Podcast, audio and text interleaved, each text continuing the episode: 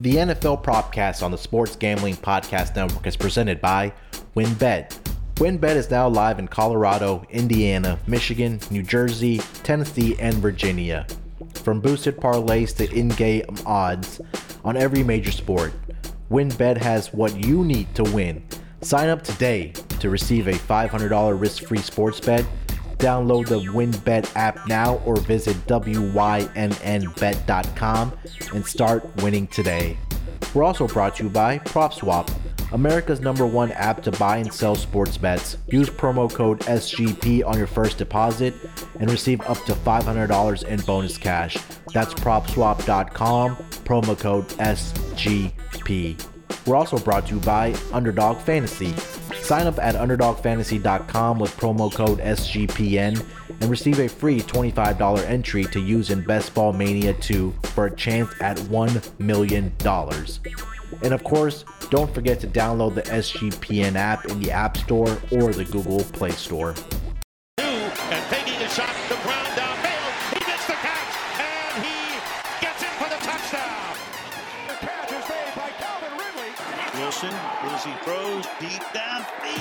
Welcome, everyone, to the NFL Propcast episode number two. It is currently 11:57 Eastern Standard Time, and I'm joined by the prop god Dan Titus. Dan, NFL preseason week one kicks off tonight. How you doing this morning, my man?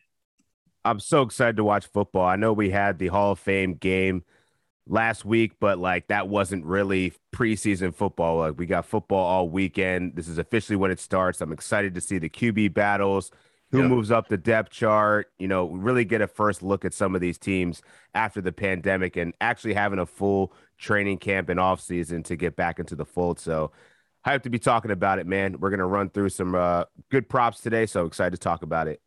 Yeah, man. It's uh, episode two for us. I know last week we covered the season long player props for the AFC West division and the NFC East division. If you haven't gotten a chance to listen to it, I would highly recommend doing that, man. Me and Dan killed it last week on our first pilot episode.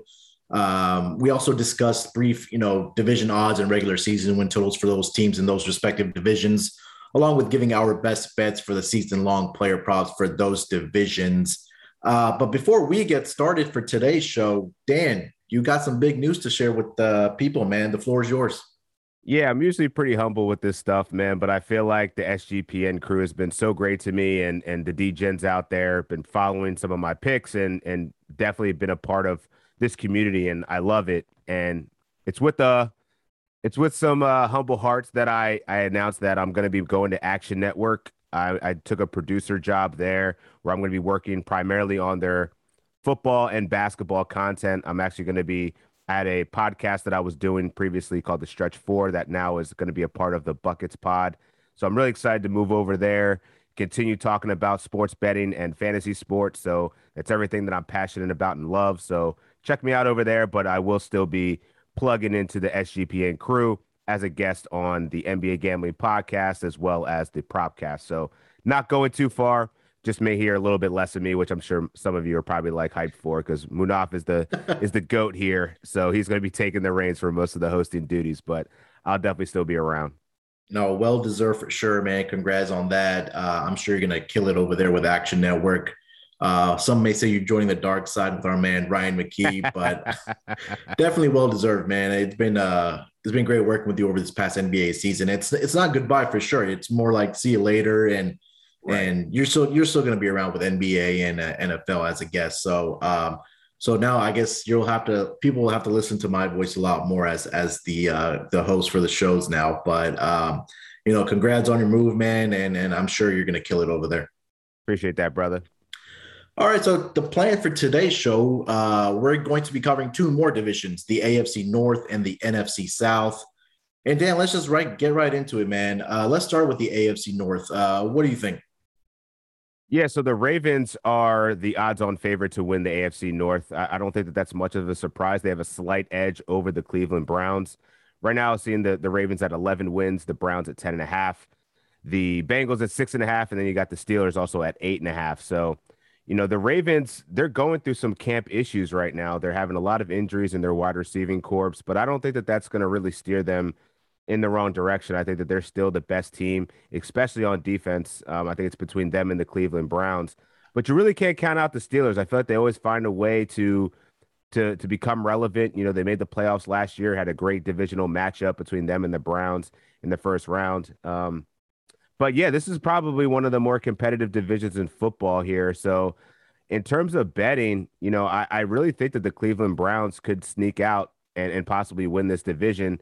It's either going to be them or the Ravens. I don't have a, a, a whole ton of faith in the Steelers, just given their turnover and the way that Big Ben has played over the last few years. Like it seems like his arm is pretty much shot, even though all reports say that he's 100%. I think we're starting to see him to, uh, fade into the twilight a little bit in his career, where you got the Ravens, who are explosive on offense, crazy on defense, and then the Browns finally putting it together on both sides of the ball, led by Nick Chubb and their rushing attack. So it's going to be a really fun season to watch. Don't really have much faith in the Bengals. You know, mm-hmm. I think Joe Burrow We've heard reports of him coming on a little bit slow in training camp from that Achilles tear, as well as an MCL injury, or sorry, excuse me, ACL tear and MCL injury. Mm. And uh, their defense is still atrocious. Offensive line is still a little bit suspect. So, not thinking much of, of the Bengals this season. Yeah, I think for the Ravens, I mean, you kind of take a look, they're pretty much top 10 in every category at, from a positional standpoint, especially on defense, right? Their front center is number nine, their secondary is number one uh, Lamar Jackson, you know, the 2019 NFL MVP, their old line did go through a lot of turnover, but they're still going to be good. And they're, you know, they still have J.K. Dobbins and Gus Edwards in their backfield. Uh, I think one thing I wanted to ask you was that we know Lamar Jackson is so dynamic, you know, scrambling with the basket. Oh, sorry, the basketball, the football, making people miss and and you know just so dynamic in the open field. They added two wide receivers with Sammy Watkins and then their draft pick uh, Bateman. Do you think it's wise for Harbaugh and their coaching staff to? I know it's a passing league, but do you think it's wise for them to kind of get away from the strengths of this team, which is running the ball? Yeah, I think it's. I think Harbaugh's always been good about zigging and zagging, um, and I think it's wise to give Lamar a little bit more help on, on the on the perimeter and the exterior in the exterior because you know, he's to, you know, as a running quarterback, your shelf life is is certainly less than that of a pocket passer. And we saw that in previous years, you know, his MVP season, he threw for 36 touchdowns. So it's not like this guy can't throw the ball. It's about equipping him with weapons to improve that offense. And I think we saw with them re-signing Gus Edwards. They they drafted J.K. Dobbins, which was an extremely valuable pick, and someone questioned it. Some people questioned it initially mm. because they had such a strong backfield, but I think that that's really their anchor. Their run game will always be their anchor, but I think their offense can be even more, um, even more improved if they can actually move the ball downfield. So Sammy Watkins isn't the sexiest pick, you know, to to come over in in in free agency, but he does have the ability to make plays. And then you got Rashad Bateman, who's going to be their home run hitter potentially alongside Hollywood Brown. Mm-hmm. So you know, I, I think it's ultimately a good thing for Lamar Jackson and his outlook going forward. And that's kind of a tease to one of my player, one of my props this season. But I think we're going to see a, a more pass happy Ravens offense. But I think ultimately, if they have a lead, they're going to be running it down your throat. And that's yeah. more status quo and what we're used to seeing in, in that offense. Yeah, 100% agree. I mean, I think for this Ravens team, you know, they, they have that taste of getting to that AFC championship and maybe even getting to the Super Bowl. And I think for this season, at least, it's about them offensively putting it all together. You know, we we we see the NFL now with these other teams where they're more of a passing, it's a passing league, right? And right. we've heard about rumors or in their training camp that they want to pass the ball more. So maybe we see that this season. I quickly wanted to ask you about the Steelers with their draft pick with with Najee Harris in his rookie season, right? The thing that kind of concerns me with the Steelers is that their O line has had significant turnover. They're coming in ranked number 31 headed into the season. A lot of people are high on Najee Harris, but does it worry you that this offensive line may not be as good as it was in the past? And not only with Najee Harris, but with with Big Ben. I mean, is he going to be able to stay upright and and I mean he's a big guy, right? It's really hard to bring him down. But with such a weak offensive line, how do you think those two guys are going to perform going into the season? Because right now their regular season wins are only at eight and a half, juiced heavily to the under, and they're what plus five hundred to win this division. Yeah, you know they had a great season last year at twelve and three. Uh, or at least that was when Ben Roethlisberger was at the fold when he wasn't yeah. playing hurt. Um, I don't think that this is a good sign for them. You know, especially for Najee Harris. Like he's a rookie, and it's great that he's pretty young and spry, and not like any the complete opposite of James Conner. Mm-hmm. And I just feel like they couldn't establish a run game, which forced Ben to throw the ball 608 times last season, and that's the second high, the third highest of his career. So I don't see that changing. I mean, they have a really good wide receiver group in terms of Diontae Johnson, Chase Claypool, and Juju Smith Schuster. They even added uh, uh, a tight end, uh, Pat Freiermuth, Freiermuth, in in the uh, in the draft this year. So I think that they they're trying to get more help for Ben, knowing that he doesn't have the offensive line to potentially hold up. And it's certainly a concern, man, especially in a division like this when you have bullies like the Ravens and the and the Cleveland Browns. You know, you got Myles Garrett coming down your throat. You got to have to protect your quarterback. And he's not young, man. The dude's 38 years old, going on 39. So at this point, I'm kind of concerned about what the Pittsburgh Steelers are going to be able to hold up if they're going to be able to hold up in a in a 17 game season. Yeah, and I think I'm really concerned about because now one of their guys also moved over to the for uh, Alejandro Villanueva, one of their yeah. studs that's been there for a while. He moved over to the Baltimore Ravens, so that that really helps the uh, Baltimore Ravens there. Uh, kind of want to get to the Cleveland Browns because I think over the past couple of seasons or prior to last season, this team had probably the most hype around this team with Baker Mayfield and Nick Chubb. Uh, but I think last season they finally got the right coach, and rightfully so. He won Coach of the Year last year. They added Jadeveon Clowney to this team uh, uh, on the opposite side of Myles Garrett. This defense is going to be really good. Offensively, they're going to be good too. I think that it's going to be a two horse race between do, these two teams. But I think looking forward to the season, a lot are kind of saying that the Cleveland Browns may be that dark horse, quote unquote, to make a run in the playoffs and at least get to the championship game. What are your thoughts on the Browns going into this season? Yeah, I think the Browns really found their success in not it was really rallying around Baker Mayfield in terms of understanding what his skill set is and where his strengths are. And really the best thing that they could do is run a two back system. And so, yeah. you know, Nick Chubb left with a was sprained M- MCL for a portion of the season where Kareem Hunt had to step up and play and he did great. He filled in admirably. So, you know, I think that there's this, this is a point where if you look at the Cleveland Browns or at least Baker Mayfield's three seasons in the NFL, he was very turnover prone in the first two seasons. 14 picks the first in his rookie season, 21 picks in his second season. Got that down to 8 in his third. So I think that they've really found this balanced attack where he's not being forced to throw the ball too much. They can remain balanced in their strengths and then really rely on their defense. And, you know, you're going to have Odell Beckham back. Hopefully, he'll be healthier than he's been in the past because he hasn't been too reliable. You got Jarvis Landry still out there as a weapon, but I really think that this the bread and butter of this team is built on their run game. And as long as they can sustain and continue to do that, they're going to be in a great shape to at least make a playoff run, be one of the top two in this division, and potentially go further than that.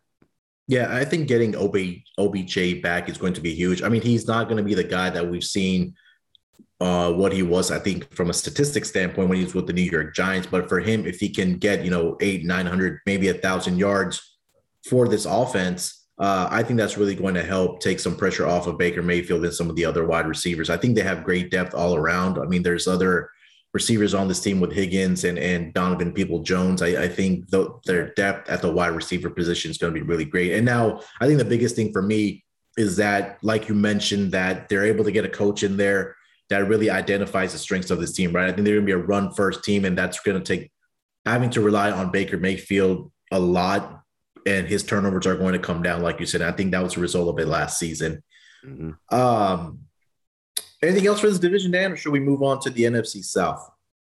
Yeah, looking at some division winners, you know, plus odds for for all the teams here, but I think yeah. it's probably best if you go, you know, plus plus one and a half for the uh for the Cleveland Browns here. I mean, I think that that's a being that they're so close to the Ravens and, and, still getting plus odds there, I think that's pretty good value for them to win the division, especially if you see the Ravens start to falter in the beginning of the season just due to injuries. But I think word is, you know, over the next four weeks, we'll probably see more uh, out of the uh, the Baltimore Ravens wide receiver camp that they'll be more on the side of healthy as we approach the season. Yeah, I think one thing we forgot to mention was that strength of schedule for both the Steelers and the Baltimore Ravens, I believe, is ranked number one and number two. So they have a pretty difficult schedule this season. Right. Uh, if you kind of go down through it, so I do like the Browns. I like the moves that they made. Um, and again, I keep on talking about the coach, but Kevin Stefanski is going to be absolutely huge for this um, for this Cleveland Browns team and their home schedule. If you kind of take a look at it, it, it's pretty easy. The the big question I think what we'll learn a lot about this team the Cleveland Browns going to be in that week one matchup against the Kansas City Chiefs going into Arrowhead in week one. I think they kind of want to make a statement that, hey, we can beat one of the best teams, if not the best team in the AFC uh, conference. So I'm really, I have that game circled on my, um, on, on my week one schedule.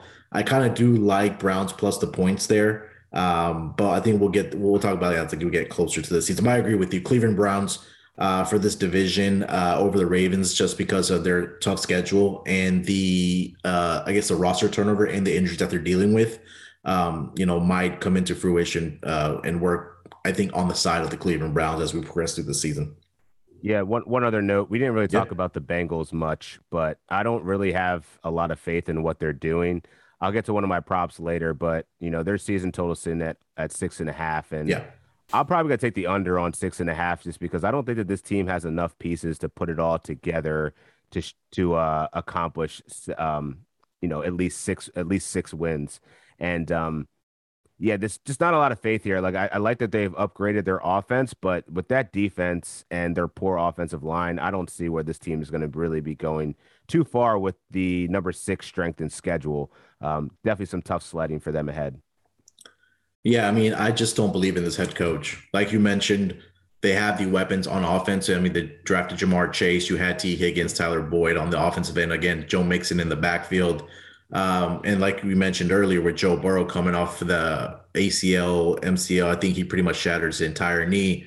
Physically, they said he's there, but mentally, he's not there yet, right? And I think that's that's a bigger bigger thing for an NFL quarterback. That you know, if you're still kind of worrying about the knee um, that might not bode well. And then you know the the head coach Zac Taylor, I just not I'm not a believer in this guy. I think if they get four or five wins, he's going to be gone at the end of the season, and mm-hmm. they need to bring in a young coach in there if they're if they're going to decide to move on because you have boatload of young talent on this roster. So it's it's it's kind of like the Cleveland Browns situation that they kind of need to get the right coach in there and, and figure things out and, and identify the strengths and weaknesses of this team. Totally agree. All right. Um, before we get to the NFC South, let's take a quick second to hear from our sponsor, and then we'll move on to the NFC South. Ready to win money and boost your odds? WynnBET is now live in Colorado, Indiana, Michigan, New Jersey, Tennessee, and Virginia. We're bringing the excitement of Wynn Las Vegas to online sports betting and casino play. Exclusive rewards right at your fingertips Get in on all your favorite teams, players, and sports from NFL, NBA, MLB, NHL, golf, MMA, WNBA, college football, and more. Great promos, odds, and payouts are happening right now at WynnBET. From boosted parlays to live in game odds on every major sport, we have what you need to win. Ready to play? Sign up today to receive a special offer risk free $500 sports bet. Download, bet, win. Download the WynnBET app now or visit wynnbet.com to start winning. All right, Dan, moving on to the NFC South. Um, I'll, I'll read off the division odds and the regular season wins here to, to kind of kick this thing, thing off. So the Buccaneers are the overwhelming favorite, rightfully so, they should be minus 200 to win this division. Their regular season win totals are set at 12.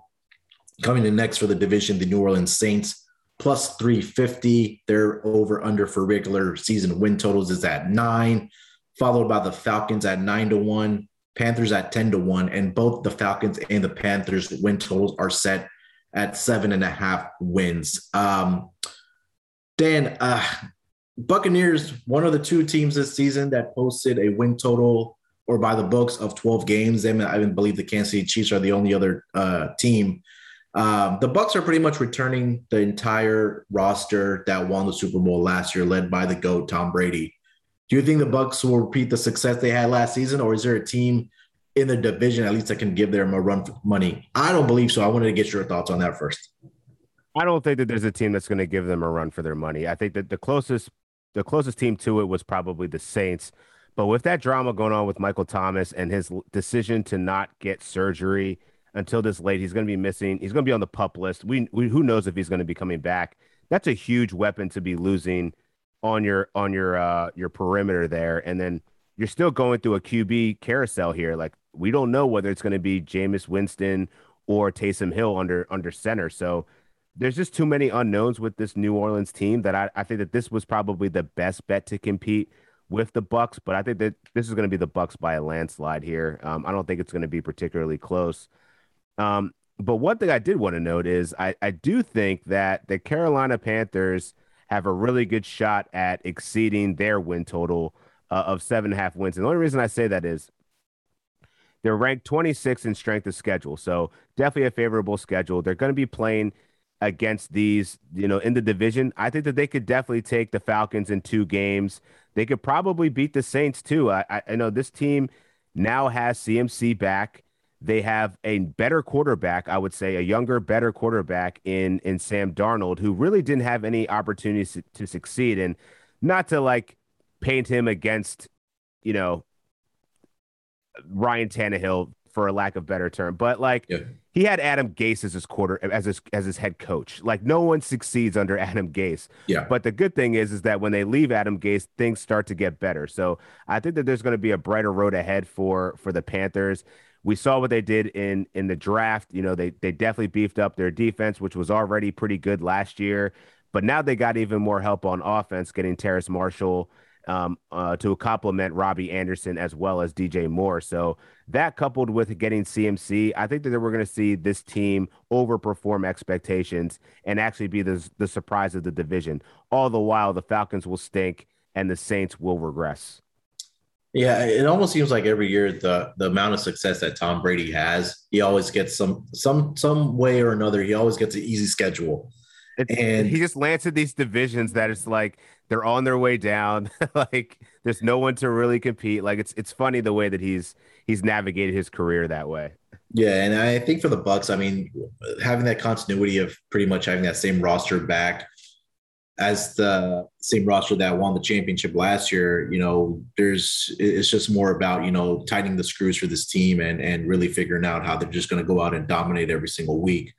Um, you know, I agree with you what you said about the Saints, and for the amount of money that they paid Taysom Hill and having Jason, or sorry, uh, J, uh, Winston in the quarterback rooms and not having that decision of who's going to start for this team is really curious to me because I think that there's folks out there that are saying that either one of these guys, based off the pure arm strength of what was going on with Drew Brees last season, is an upgrade. But I don't think that is true at all because Drew Brees is one of the smartest quarterbacks in the history of the entire league. I mean, he was a winner. It didn't really translate in the playoffs for him. I mean, they had some bad luck over the past, you know, the latter part of his career, you know, with the whole Minnesota thing and, um, you know, the pass interference call against the Rams. But Drew Brees, I mean, he's going to be cemented as one of the best quarterbacks of the history of the game. But now you bring in Jameis Winston, you have Taysom Hill.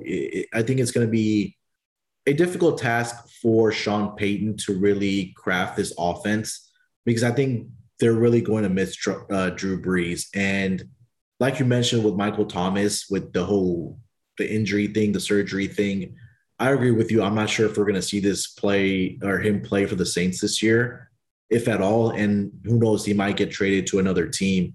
Um, and again, the weapons around. If you take away Michael Thomas and you do have Alvin Alvin Kamara, the other weapons is wide receiving court. It, what it's nothing. It, Marcus it's, Callaway. Yeah. You got freaking Adam Trautman. You got Tre'Quan Smith. Like we're re- we're grasping for straws right now, right?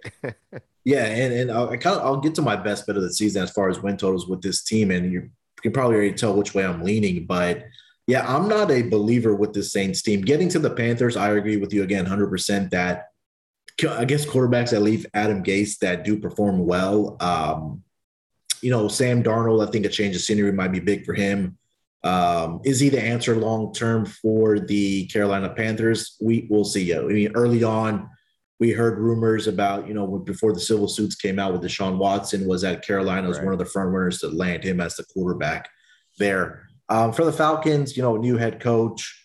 Um, you know, obviously Julio Jones is gone now. It's Calvin Calvin Ridley, uh, Kyle Pitts time. They have Mike uh, Davis also. So I think it might take a year or two or maybe longer for this team to kind of, you know, figure things out because Matt Ryan is approaching that latter part of his career also. So is there going to be a quarterback change there?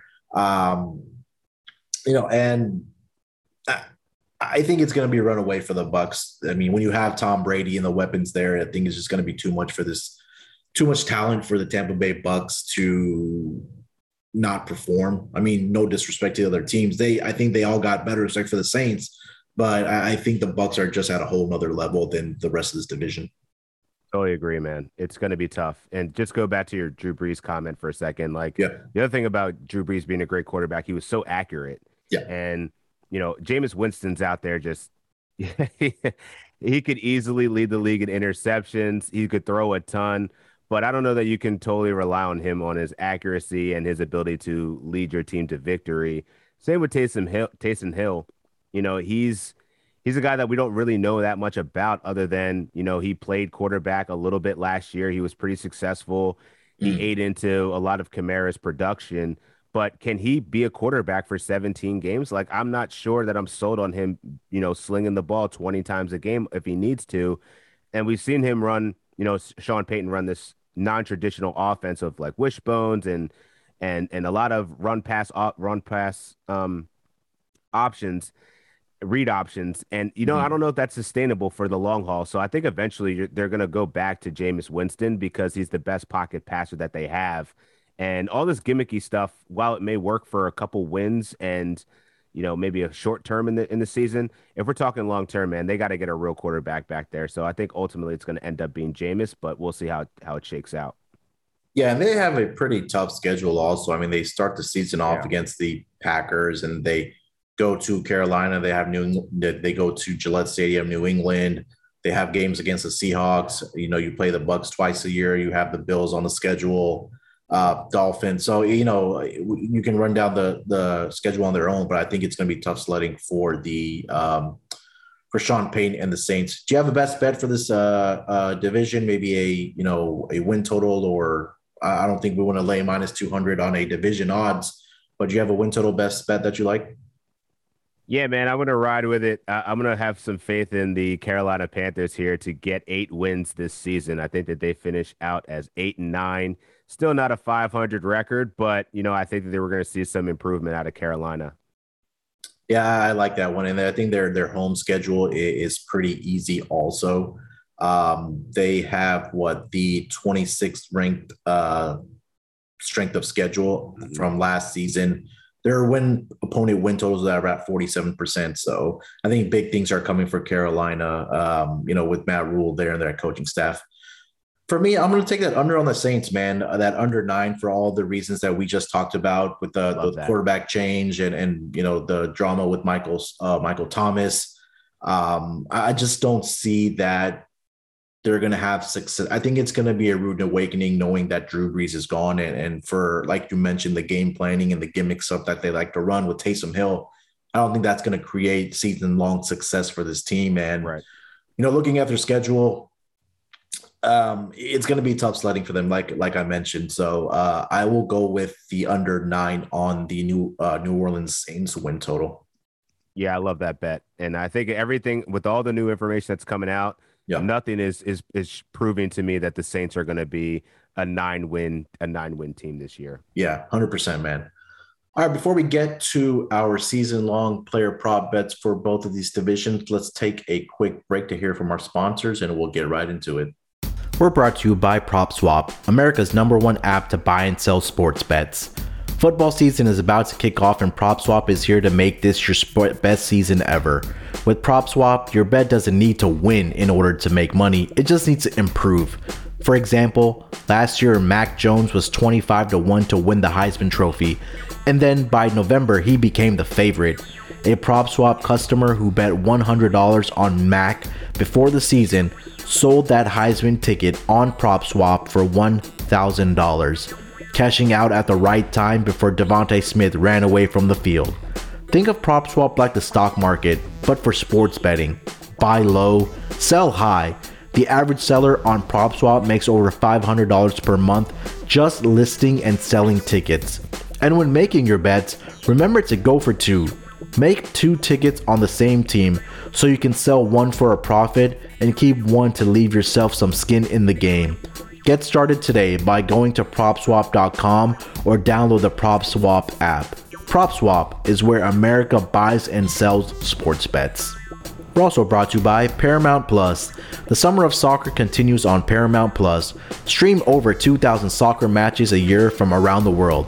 That's all the heart pounding drama from CBS Sports, including UEFA Champions League, Europa League, Italy's Serie A, Argentina's Primera División, the Brasileiro, NWSL, the Asian Football Confederation, and the CONCACAF qualifiers, featuring the stars from the US and Mexican men's national teams, plus much more. It's the best of the beautiful game, with all the beautiful names like Messi, Mbappe, Ronaldo, Rampino, and Pulisic. Be part of the excitement as champions are crowned and history is made. The world's game lives here on Paramount Plus. We're also brought to you by Underdog.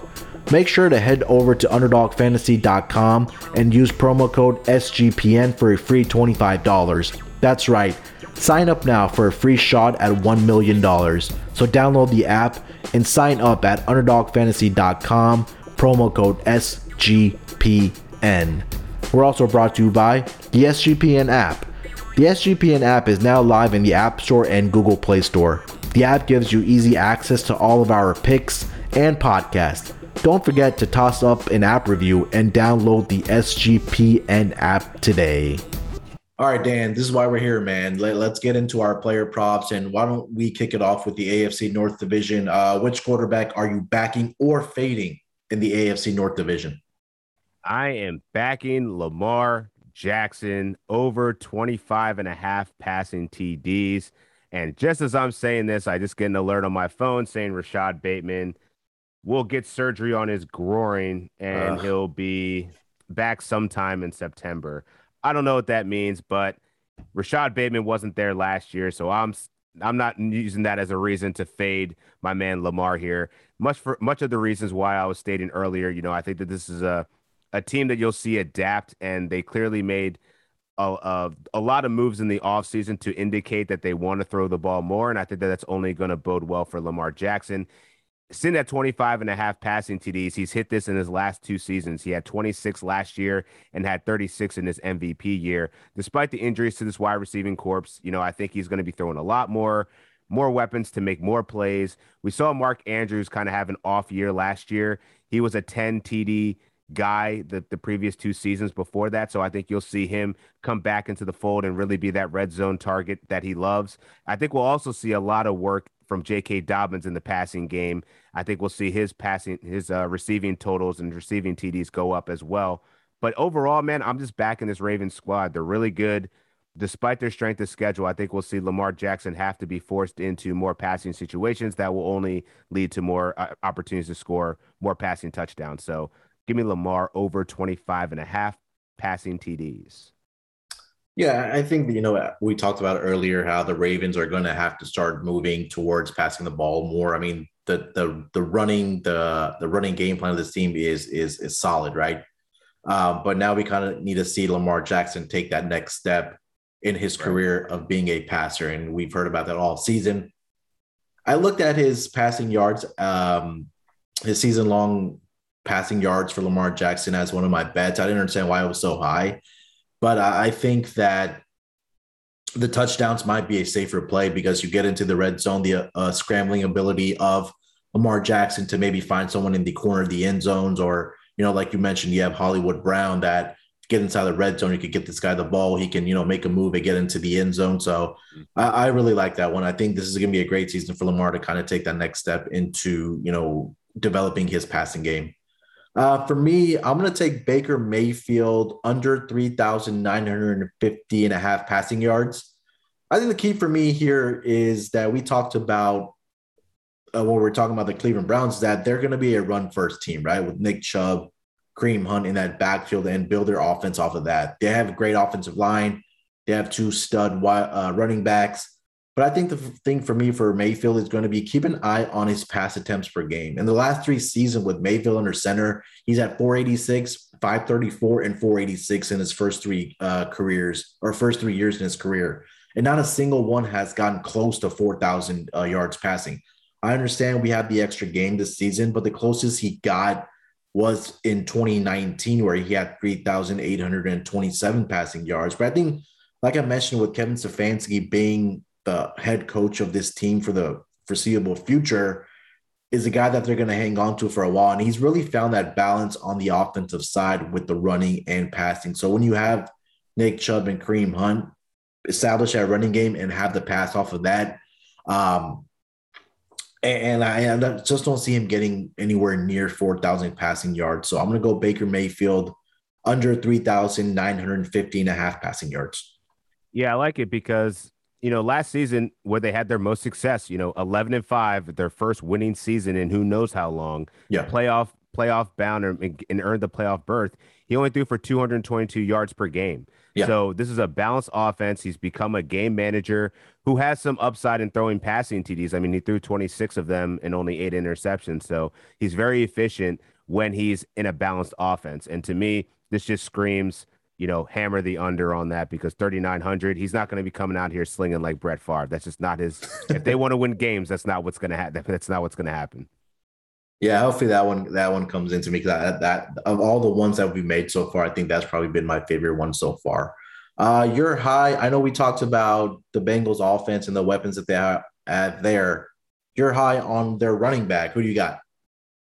Yeah, this is probably my spiciest one. And it's mainly because I don't have a lot of faith in everything that's around this guy. So mm-hmm. Joe Mixon got the bag last year and he got hurt.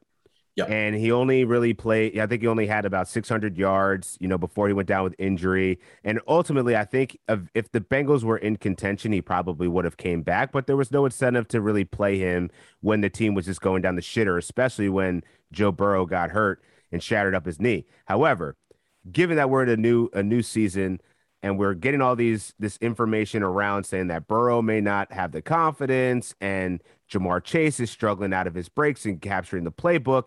To me, this just screams hand the ball to your running back. And and even if you're not going to hand the ball to your running back, I think Joe Mixon's going to be very involved in all facets of the game, catching the ball, running the ball, whatever. And now that he's got the money, you got Burrow coming off a serious injury. I think that he's going to become the focal point of this offense. And 1,325 yards, scrimmage yards, is his total right now. And he's gone over 1,400 in two of the last four seasons. The first season he had, he wasn't even a starter, so we can cancel that one out. The second season was last year when he got hurt. The other two seasons, this guy was a boss, over 1,400 scrimmage yards. So 1,325. I think that's a bit modest for a guy that, if he projects to play the whole season, if this guy stays injury free, you're to watch him blow through the water. And um, I think he's to blow through this total. So I'm to take the over on 1,325 scrimmage yards for Joe Mixon. Yeah, I like that one, especially with all the reasons that you mentioned with um, Joe Burrow coming back from the uh, injury, right? That I think early on the Bengals offense might want to ease Joe Burrow's way back in um, and just kind of get his feet back under him. And the best way to do that is, you know, maybe have these dink dunk passes to your running back and then also running the football also. So, um, you know, they they do face a a tough running uh, schedule or, or past uh, rush defenses, but that's only in the first three weeks where they face right. top 10. But after that, you take a look, they face the Jaguars, the Packers, the Lions, who are all well below average. And then you also face the Jets, the Raiders, who we talked about last week, an atrocious run defense, and also the Chargers. So I think Joe Mixon could really have success this season. Uh, and I really like the combination of having the scrimmage yards because you just don't have to rely on the rushing yards, right? Because Joe Mixon right. is a dynamic player, catches the ball in the in an open field, he can take it to the house, and that's the type of player that he is. So I, I really like that one. Um, for me, I actually had two uh, rushing props, and the first one I'm going to start, and they're all both on the same team. And it, the first one's going to be Gus Edwards over 600 and a half rushing yards. I know Kramer is really, really high on uh, Gus Edwards coming into the season. And, and I'll back him on that one. You know, we we talked about the Baltimore Ravens, how they kind of have a running back by committee. Um, so I think with the departure of Mark Ingram to the Texans, that automatically moves Gus Edwards into that that second spot right behind J.K. Dobbins. Last season, if you included Lamar Jackson's numbers in the rushing offense, Edwards still ended up with 700 or uh, more than 700 rushing yards. And in his three seasons in the league so far, he's exceeded 700 or more in every single one of them. So I think that one stat that really sticks out to me is that Edwards has averaged five yards or better per rush attempt in all three of his seasons in his career. Now that he's moved up, like I said in the depth chart, I think he should be able to achieve this number with ease. Um, and who knows? I mean, if there's an injury, he automatically becomes that number one guy. So I thought this number was a little conservative for me. So the first one I took was uh, Gus Edwards over six, 600 and a half rushing yards. I like that a lot, man. And, and the reports out of camper that they really like Gus Edwards on first down, first or second down, and especially in the red zone as well. So he's not going away. As yeah. much as people want to make J.K. Dobbins their RB1 in fantasy terms, you know, Gus Edwards is going to have an active role in this offense, and he's already proven, man, you can't sit a guy that's averaging five yards a carry uh, for the for the for his career. So at this point, I think that's a really conservative number for for a guy that's going to be getting some significant playing time, and even better, he's going to be the garbage time guru. So anytime yeah. that they build any kind of lead, feed the bus because he's it's he's going to be beasting. Hundred percent, man. I, I, that that number I think should have been at least at either seven hundred or seven fifty. So uh, if you're able to shop around for that, you know, look for that 600 and a half. I still see it posted. Uh, my sec- second one for rushing props is a guy that we just talked about on the same team, and that's gonna be Lamar Jackson, man. Um, over 900 and a half rushing yards. I know we've talked about how the Ravens have said that they want to pass the ball more with Lamar Jackson and they want him to, you know, kind of get away from running. But as the saying goes, old habits are hard to break, right? And I don't think the Ravens and Harbaugh will take away what Lamar does best, and that's create opportunities in the running game and then make defenses miss. Back to back years, Lamar has had a thousand uh, yard, thousand rushing yard season. And again, we have an extra game this season, so I don't. I think he will see plenty of opportunities to make that run. You know, the instincts will probably kick in where if he doesn't see a, a, a wide receiver that's open down the field, he'll just want to take off. Um, the Steelers do come in their division opponents. Steelers do come in ranked number two rush defense, but over his career, he's averaging 40 rush yards per game against the Steelers. It's not a lot, but when you're only at a number of 900, that's really going to add up. After that, the Ravens face an average rush defense ranked around 18th. So if you take away the Steelers, if he's able to maybe, you know, combined in those two games, get 70 to 80 rushing yards, all of a sudden your rest of your opponents, the average defensive rank for rushing, uh, their rush defense drops all the way down to 18. So um, I think we're both looking at Lamar Jackson to have a huge year, whether that's passing and running this ball, um, along with the success that him and John Barra, John Harbaugh have had we might want to take a look at maybe an NFL MVP prop on Lamar Jackson too, because we're both high on him. That's right. And, you know, he averaged 67 rushing yards last year in his MVP campaign, 80 yards per game, and yep. set the, obviously set the record for rushing yards for a quarterback with 1209. So, I mean, this could be the first time we see a quarterback rush for three straight years of a thousand yards. And I don't think it's out of the realm of possibility you know, he could easily throw for 3,000 plus yards and another thousand for on the ground. So I love Lamar Jackson this season. And I think you're right. We need to be looking at his MVP um, odds because I think the way that we're projecting him to have a great season, despite that strength of schedule, this yeah. guy's going to be a monster. Yeah, man, and um, yeah, I'll, I'll, have to pull that up uh, and see because I already I'm already down on two MVPs. I guess adding one more won't hurt. uh, going over to wide receivers, you like a guy out of the Steelers camp? Who you got, man? Yeah, Chase Claypool. This guy is is becoming an emerging star in Pittsburgh, and you know we saw him have this really dynamic over the shoulder catch in the preseason game and the Hall of Fame game to start it off. I don't expect to see him too much more in the preseason after doing that because he looked like he came up a little bit hobbled. But I mean, I, am looking at his receiving TDs prop, man. It's sitting at six and a half, and this guy gets this in. I think he could literally get this in a in a few games. Um, we saw last year he scored three TDs in against the Eagles. He scored two against the Browns in the playoffs last year. He finished with nine receiving touchdowns, and that was wasn't even as a starter. And he wound up tying the team lead with with Juju Smith Schuster with nine. I think he's established himself as the red zone threat and their main red zone target for the Steelers. And after only playing 63% of the snaps last year, I think we're going to see that definitely rise to more of the 70, 80 range, if not, you know, on the field at all times as that as that wide receiver.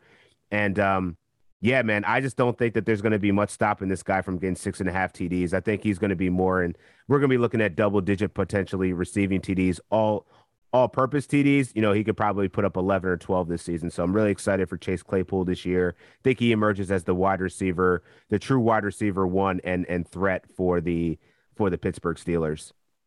I don't know how the Steelers always find like these really good, great wide receivers in, in, the draft, man. I think they do the best job in the entire National Football League of finding these wide receivers because, I mean, if you if you go back and look at the history of wide receivers with the Steelers, it is absolutely amazing to see. And I think Chase Claypool last season had a great year, like you mentioned in the uh, preseason one. You know, the time that he was in that game, he looked good, made a great catch. Um, I mean, what can you say about this guy? I really agree with you that he might be a great down the field target and also a red zone target for Big Ben. Um, and, and, like we talked about early in the podcast, is that if this offensive line doesn't have much success running the football, they're going to have to start throwing the football. Yep. And if you're able to find Claypool not only in the red zone but also find him in the open field, and you know he's able to break a couple tackles and just take it to the house, he has that type of you know power, and not only that, but he also has that speed. So um, yeah, I like that over six and a half touchdowns for Chase Claypool. And we know Ben loves to throw the football, so um, I expect a big year out of all these receivers. Yeah, and, um, and just want to add yeah, one one last point. James yeah. Washington has already stated that he wants to be traded, so that's one yeah. less person that he has to move above on the depth chart. I know he was competing with him last year because Chase Claypool only had six starts last year. So I think we're going to see a whole lot of Chase Claypool coming into this uh, upcoming season. Yeah, that's a great point because, you know, I saw that note come across and there's just too many mouths of feed on that side, right? And we're kind of seeing right. it in the numbers for uh, the Steelers wide receivers, uh, which kind of nicely transitions into mine. Uh, I'm going with Juju Smith Schuster over 790 and a half receiving yards. Um, you know, we just talked about the Steelers offense. There's a lot of mouths to feed, but this is a contract year for Juju, man. He he re-signed with the Steelers for one year. Um, so he's gonna have to show out. And I really like backing guys that are, you know, in the contract year because they're they know that they have to show out and earn that contract. But he's exceeded this numbers in three out of his four seasons. Um, this number is a little conservative for me. I think he can get around that 850, 900, maybe even 1,000 um, uh, receiving yards. Claypool will get plenty of attention, like we just talked about, um, from defenses, and this opens up opportunities for guys like Juju Smith-Schuster in the slot, you know, to get the yard. So, you know, Juju is also the longest tenured wide receiver with Big Ben, which is kind of crazy to see because all these guys are so young. So I guess they've kind of built that chemistry year over year between Big Ben and Juju Smith-Schuster. So um, I'll let you have Claypool get all the uh, receiving touchdowns. Uh, I'll just need Juju to eat up those yards to set up Claypool to get those touchdowns. Exactly. I mean, and Juju last year had his highest catch percentage ever at 76%, 75.8. So yeah, him and him and Ben definitely have a rapport. So I think you're on to something with the fact that, hey, He's the longest tenured wide receiver on the roster. He's in a contract year. Give me all that upside. I, I think he's going to have a heck of a year um, between the between the the hash marks. Hundred percent, man. Anything else for player props for this division, or you want to move on to the NFC South? Yeah, let's move on to the NFC South. All right, man. Uh, so that was the AFC North. Now we're going to get into the NFC South, and I'll let you kick it off, man. Who do you like for your quarterback in this division? Matty Ice, I'm not paying the price, man. Under 29 and a half TDs. He's only eclipsed this four times in his thir- in his 13 year career. He lost his top weapon in Julio Jones, and he's left with the rookie Kyle Pitts, mm. Russell Gage to go alongside of Calvin Ridley. Now, while I think Calvin Ridley is going to have an exquisite season. I think this guy's going to be one of the best wide receivers in the game. We saw what he did whenever Julio Jones left the field. The guy was an absolute monster. But outside of the, him, I'm not really buying into. I mean, how many how many tight ends have come out of the gates and, and had a thousand yards? Russell Gage, we don't really know what we're to get out of him quite yet in that number two role, but it's just a lot of uncertainty for me for a guy that has not only not many weapons on offense, but also this Falcons team is still trying to figure out their identity post Julio Jones era. And 29 and a half to me sounds a bit high considering that Matt Ryan hasn't done this in two years. So um, to think that he's just going to come out slinging, their defense isn't very good. So there's a chance that they're going to be playing from behind, get some garbage time touchdowns. But I don't see it with with the Falcons offense is going to be dynamic enough to sustain 30 touchdowns for for Matt Ryan this upcoming season. But wasn't that the case last year too, where they were playing from behind a lot and he still didn't exceed this number? Right. Exactly. Mm-hmm. Yeah. So, uh, and, and, they also have Mike Davis. I mean, we're not sure what they're going to get out of that uh, backfield from him, but um, yeah, like you mentioned, he is a year older now. The last time he had this number go over was in the 2018 season, but prior to that, it was in the 2016 season. So back to back seasons, he's had 26 yeah, even though we have an extra game, I mean, let's just even average. He throws three more, you're still at 29. So, right. um, the the only part that does concern me, yeah, is they are going to be playing from behind. But again, you know what we've seen Arthur Smith come over from the Tennessee Titans, and they love to run the ball with Derrick Henry. So if they're going to be getting production out of this offense, I think it'll have, probably have to start with the uh, run the the backfield of the uh, Atlanta Falcons. But if you kind of go back and look at what Ryan Tannehill did with the Tennessee Titans, I don't think he exceeded that number either uh, of 29 right. and a half. And I think he had better weapons in Tennessee versus what Matt uh, uh, Matty Ice has in Atlanta. Great point. Yeah. So for mine, for the NFC South, is a guy that we had talked about earlier. Uh, now I'm kind of nervous about it, but I'm going with Sam Darnold under 3,950 and a half yards. Now, the thing that scares me is the point that you made about how quarterbacks just flourish after they leave Adam Gase. So I'm a little nervous about this one, but I'm still kind of going to uh, back it here. Uh, his number was a little high for me when I looked at it, but we know the Panthers were one of the teams that were the front runners for Deshaun Watson, right? And with the whole situation going down here in Houston, we're not sure what's going to happen. We're here about Philly might be the front runner to land him um, because of what's going on over there with uh, Jalen Hurts. But like I had mentioned earlier, the Carolina Panthers, prior to what the rumors came out about uh, Deshaun Watson, were or the civil suits that the Panthers were deleting um, leading team to get the services of Deshaun Watson. So that kind of tells me that they may not be sold uh, with Darnold as part of their future plans. Um, Darnold, in his three year career, has not finished a full season. He hasn't played more than 13 games. He's been out with injuries, he's been out with mono, or whatever the case has been with this guy. Um, there's also the fact that they have PJ Walker as a backup, who's a real exciting player, man. Um, Darnold in his past three years barely got over 3,000 passing uh, yards. Um, and that's that was just once in sorry, he got over 3,000 passing yards just once in 13 games. Um, and his completions percentage is well around 59 to 60%. So I think accuracy might be an issue with Sam Darnold.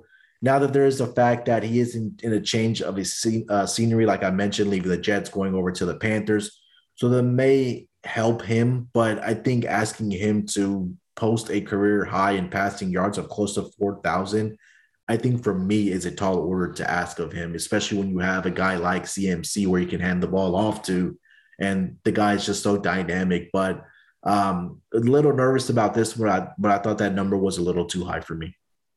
Yeah, that seems a lot that seems really high. You know, considering that the guy has never thrown for more than 3,100 yards in his career, to go up to 3,900 just in a change of scenery with a couple more weapons and the one of the best running backs in football. I don't know. That's a that's a tall order to get behind too, man. So I agree with you. I, I would also take the under. I still think Sam Darnold's going to have a better season, yeah. but a better season could still be 38, 3,700 yards, right? So, um, 100% yeah, I just don't know that I could get behind the 3,900. That just seems like a really large gap to fill in just a year's time. And you're staying in the Atlanta Falcons cap, uh, camp with your running back player prop. Who you got? I am, man. And I guess I'm just fading the Falcons here. And uh, Mike Davis, I just, I don't know that I can trust him for a full season here. Um, his his rushing total is sitting at 800 and a half rushing yards, but he's only topped 100 carries twice in his career.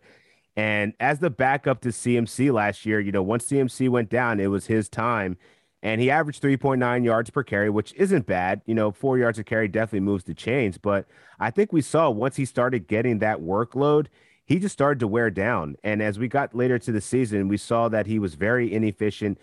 Despite getting the carries and the pass catching, he just really what his body just couldn't sustain that kind of a of a of a, a increase. So, you know, it's a Matt Ryan pass happy offense. I think we're going to see this team trailing quite a bit.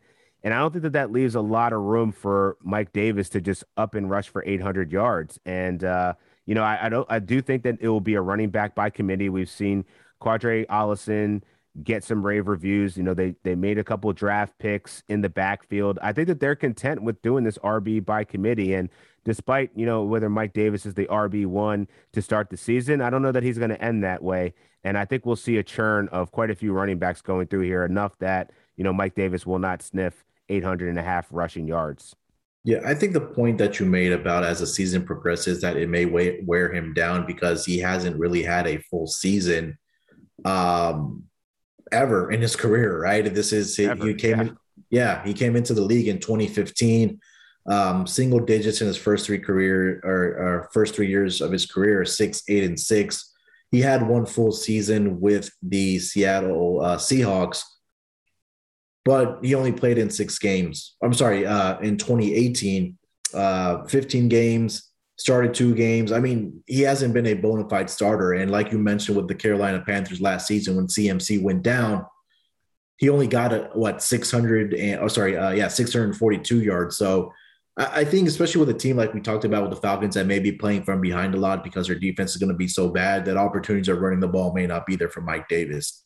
Um, and like you mentioned, like with the draft picks that they had, about you know drafting a couple of running backs and going by committee, I think that's really going to take a good chunk of meat off of the bone for Mike Davis. So I really like that pick also.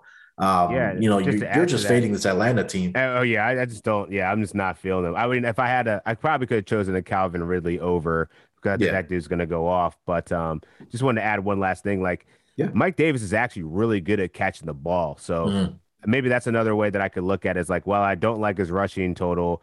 His receiving total could probably be pretty decent considering that he had he had a catch rate of 84% last year and he's been yeah. over 80% for the last uh, five seasons. So the dude could definitely catch the ball and he had 373 receiving yards last year. So I think he's still going to be involved. Just I don't know that it's going to be solely on the ground. Yeah, and I, I, think like you mentioned that how Atlanta likes to sling the ball around. Um, if you're able to find a prop on Mike Davis reception yards, I'm quickly looking if I can see if I can find one on one of these books, but I don't see one. But you know, for him to have 59 receptions last season on 70 targets, I think that you know if you're able to find that prop on Mike Davis, I think that may be a better one than taking it over on his rushing props. But I think Dan, you're right on it by taking the under on his uh, uh, season long rushing yards of under what uh, 800 and a half. So I really like that one. Uh, for me, um, I, I, I, targeted a running back here. Uh, it wasn't rushing yards, but I'm taking Alvin Kamara over 70 and a half receptions. And we talked about earlier when we were talking about the Saints is that with the departure, or not the departure, but with Mike uh, Michael Thomas not really being there and the lack of wide receiver depth on this Saints team, um, I think this is really going to open up the receptions for Alvin Kamara. And I mean, I, I guess that maybe I'm falling for the line here, but Kamara has had at least 80 receptions in all four years with the Saints.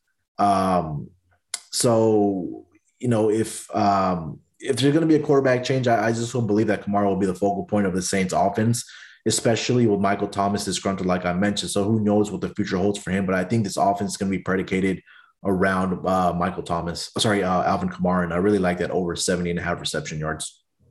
Yeah, man. And just to go into my last one, I mean, I also have Alvin Kamara, but I'm going to go with his scrimmage yards, much for the same reasons, man. Like, I don't see with Michael Thomas out of commission, this is going to be Kamara's backfield, much like I was liking you know, the scrimmage yards for Joe Mixon. There's not many options around him. So this guy's going to feast. He's hit 1500 and um, his, his scrimmage yards is sitting at 1500.5, and he's hit this in three of his last four seasons.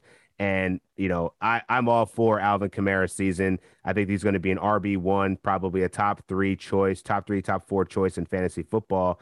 Everything's going to go through him. So whether it be receptions, running the ball, touchdowns, this guy's going to have a monster season if he can stay healthy. 100% agree, man. And I'm not, like we talked about Saints, I'm not a buyer, but Alvin Kamara is such a dynamic player in this league that he right. can make, who knows, he might be able to go for 2,000 scrimmage yards. Um, yeah. For my last one, um, I'm going to go with that Atlanta Falcons team, and it's going to be Russell Gage over 700 and a half receiving yards. Uh, this number is a little conservative for me too, man. I know Julio Jones is gone, Ridley moves up to the number one receiver, and, and Russell Gage is now the number two in the Falcon system. I do understand that Kyle Pitts is there and he's going to be featured also, but I think that more than likely means that the second or third cornerback will be covering Gage. And I expect a huge increase in his targets.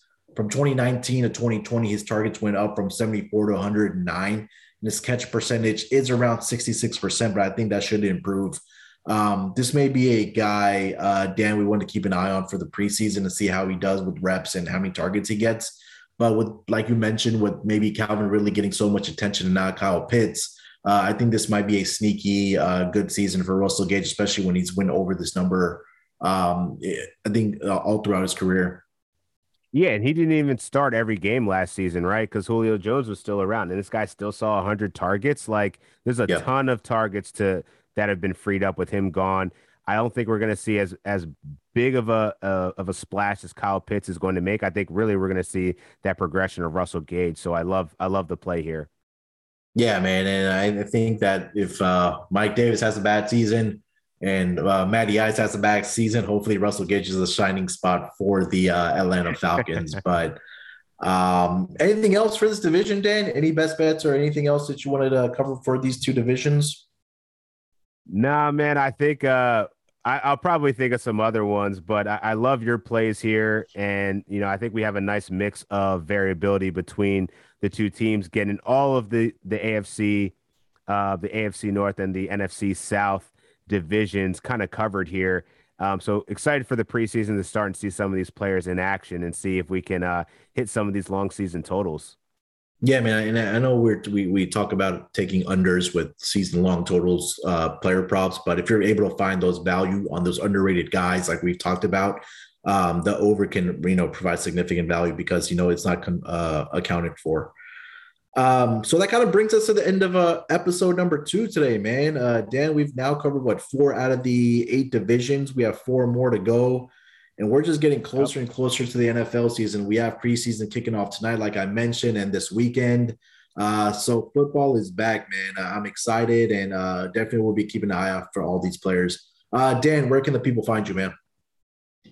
Find me at, at Dan Titus. That's D A N T I T U S. And I'll be talking about all things football and hoops as well. The summer league still going on too. So catch me on the NBA Gambling Podcast as well. And yeah, tune in to our next couple episodes of the Propcast because we're going to be having some special guests before we get into that week one action. Yeah, man, I'm excited, man. We we have two more episodes to go to get through all these divisions, and all of a sudden we're going to be in NFL Week One. So if you haven't listened to the first one where we covered the AFC West and the NFC East, do that. Uh, hopefully, we get this one dropped later today.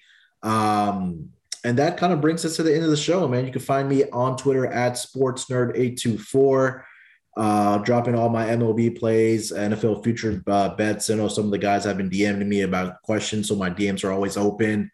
Uh, lastly, you know, make sure to subscribe to the SGPN feed. You know, I know we're going to be getting our own feed for this NFL Propcast very, very soon. Um, but make sure to you know check out all the other shows, the fantasy football, the golf. The guys are just grinding it out. Um, I'll be recording an MLB gambling podcast tonight. So uh, busy times for the uh, Sports Gambling Podcast Network. Uh, Dan, anything else? Nah, man, can't wait to the let's watch some football tonight, man. We're gonna be in the Slack channel, so hit us up there and be sure to tune into the SGPN feed for our latest Propcast episode until we get our own feed for this. But uh, appreciate the support, guys, and can't wait for the NFL season to kick off. Yes, sir. Echoing what Dan said. Thanks for listening, everyone. We will talk to y'all next week. In the meantime, let it ride.